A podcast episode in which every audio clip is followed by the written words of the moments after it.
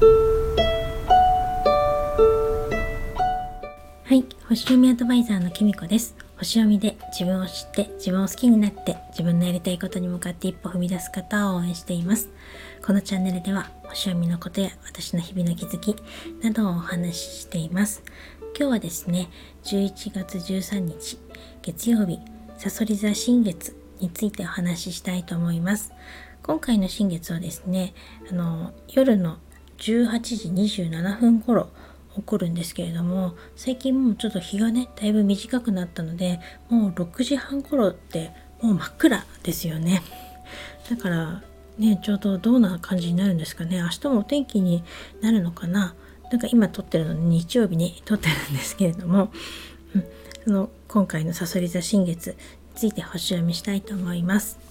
と新月っていうのはスタートのタイミングになっててですね、えっと、ちょっと浄化とか集中とかに適した日になっています。ちょっとね、悩みがちだったり、落ち込みすぎちゃったりとか、考えすぎとかしちゃうこととか、まあ、新月だけじゃなくて満月の時もそうなんですけど、そういうことあると思うんですけど、あんまりもしね、自分が考えすぎてるって思ってるようなことがあればね、なんかちょっと外側に出すように、ノートにね、書いたりとかして書き出して見るとか、まあ、こういう発信活動をするとかっていうのもいいんじゃないかなと思います。特に今回ね、さそり座で起こる新月なので、さそり座ってどうしても自分の内側に内側にっていう風に言ってきて内省とかしちゃう方にこう内にこもったりする方に掘り下げていってしまうのでなんかもしね溜め込んでるものがあったらそういう風に外にね少しずつでもいいから出していったらいいんじゃないかなって思います。今回のね新月はまあそういうね今まで我慢してたこととかが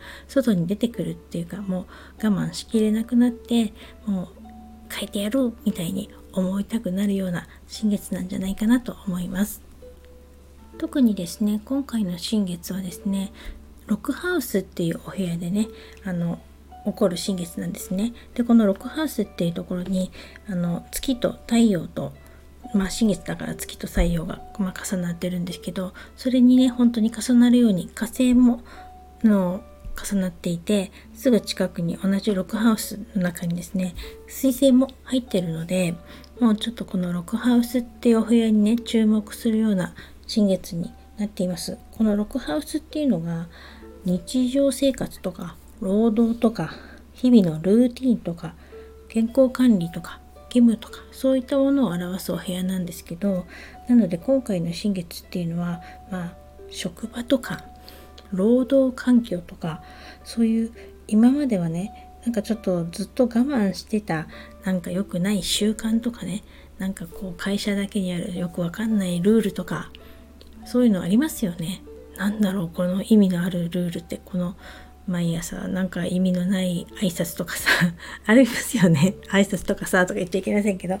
あのとかなんかそういったなんかこれなくてもいいよねみたいな習慣とかもしかしたらねこうそれもまあお仕事場じゃなくて例えばねお家の中で家庭の中でもねなんか自分だけ一生懸命今まで やらされていたようなこともうそれで俺やらなくてもいいんじゃないかなとか思いつつももしかしたらね誰かの家族のために我慢してやってきたけどもう我慢できないみたいなもう私これやらなくていいんじゃないかと思いますみたいな感じでやめたくなるとかこのね会社の中でやってること無駄じゃないですかって言いたくなるようなそういうね新月なんじゃないかなと思います。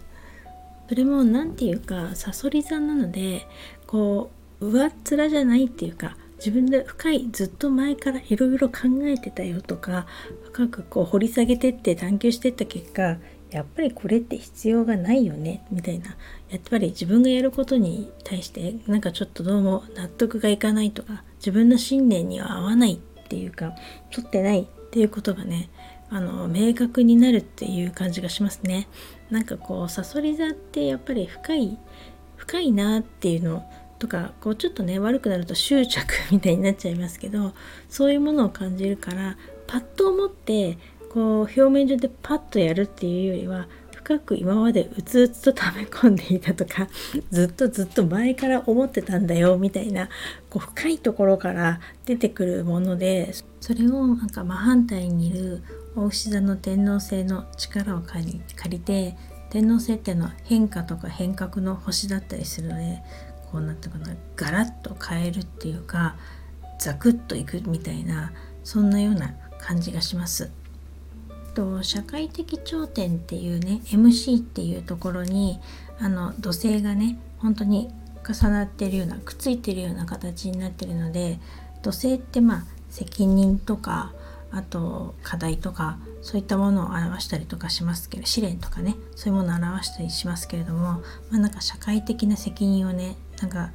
すごく責任感みたいのを感じたりとか仕事とか役割をね忠実にこなそうとするんじゃないかなと思います。なんか自分のね信念に基づいてなんかこう確固たる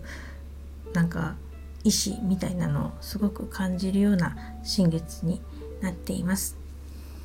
さっきも言ったんですけど新月の時って割とこうやっぱり満月の時もそうですけどくよくよしちゃったりね気持ちがこうぶれちゃったりとか不安定になりがちで特にさそり座に月がある時ってやっぱり自分の内側に入りがちだし溜め込みがちになっていくのでやっぱり外にアウトプットするっていうかノートに書き出すとかそういうのってすごく効果的だと思うんですよね。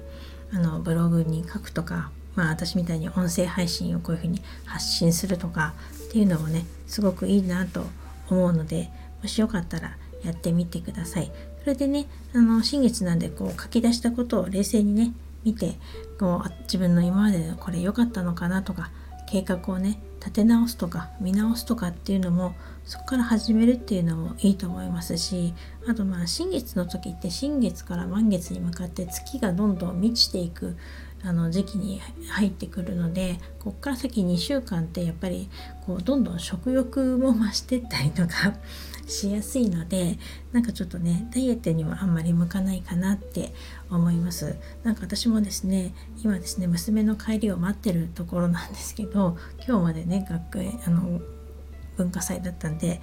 であのもうなんか夫もね今日いまいち調子が悪かってあまりご飯を食べてなくてで私がしょうがないから作ったこうご飯をね食べてたんですけどなんか内心ですねすごいこんなに美味しいのにと思いながらねあいつらのせいで私がこうやって食べてるから太ってるんだってちょっと勝手に思ったんですけどまあそもそも食べなきゃいい話なんですけどでもなんかやっぱりもったいないななんて思っちゃったりもしてなんか本当にね最近ちょっとご飯を作る量をねちょっと考えなきゃななんて思っているんですけれどもまあ明日ね朝からちょっとあの朝からお出かけするのでたくさん歩いてちょっとね、うん、あのエネルギーを使ってきこう代謝作ったん？なんて言ったらいいんだ？エネルギーを使ってこようと思います。そうですね。まあ確かにこう今回ねこうずっと我慢してたことを変えるチャンスっていうふうに言いましたけれどもあのこの新月とか満月の時ってやっぱり気持ちが不安定なのでこういう時にねもう別れてやるとかね喧嘩したりとかそういうことでねなんかこう何て言うのかな極端な結果にねしないっていうかもうあの感情的にあんまりなりすぎない方がいいかなって決断をねしない方がいいんじゃないかなって個人的には思います。後でねちょっと冷静に考えてみるといくらなんでもちょっと無理があったなとかちょっと自分にも悪いところあったななんてね反省することあるんじゃないかなと思います。まあここがいいタイミングだったってなればそれでいいとは思うんですけれどももしかしたら一時期的なね感情のね高ぶりだったかもしれないのでそういう時もあるかもしれないんで気をつけてくださいね。それでは今日はこの辺で最後までお聴きいただきありがとうございました。またお会いしましょう。きみこでした。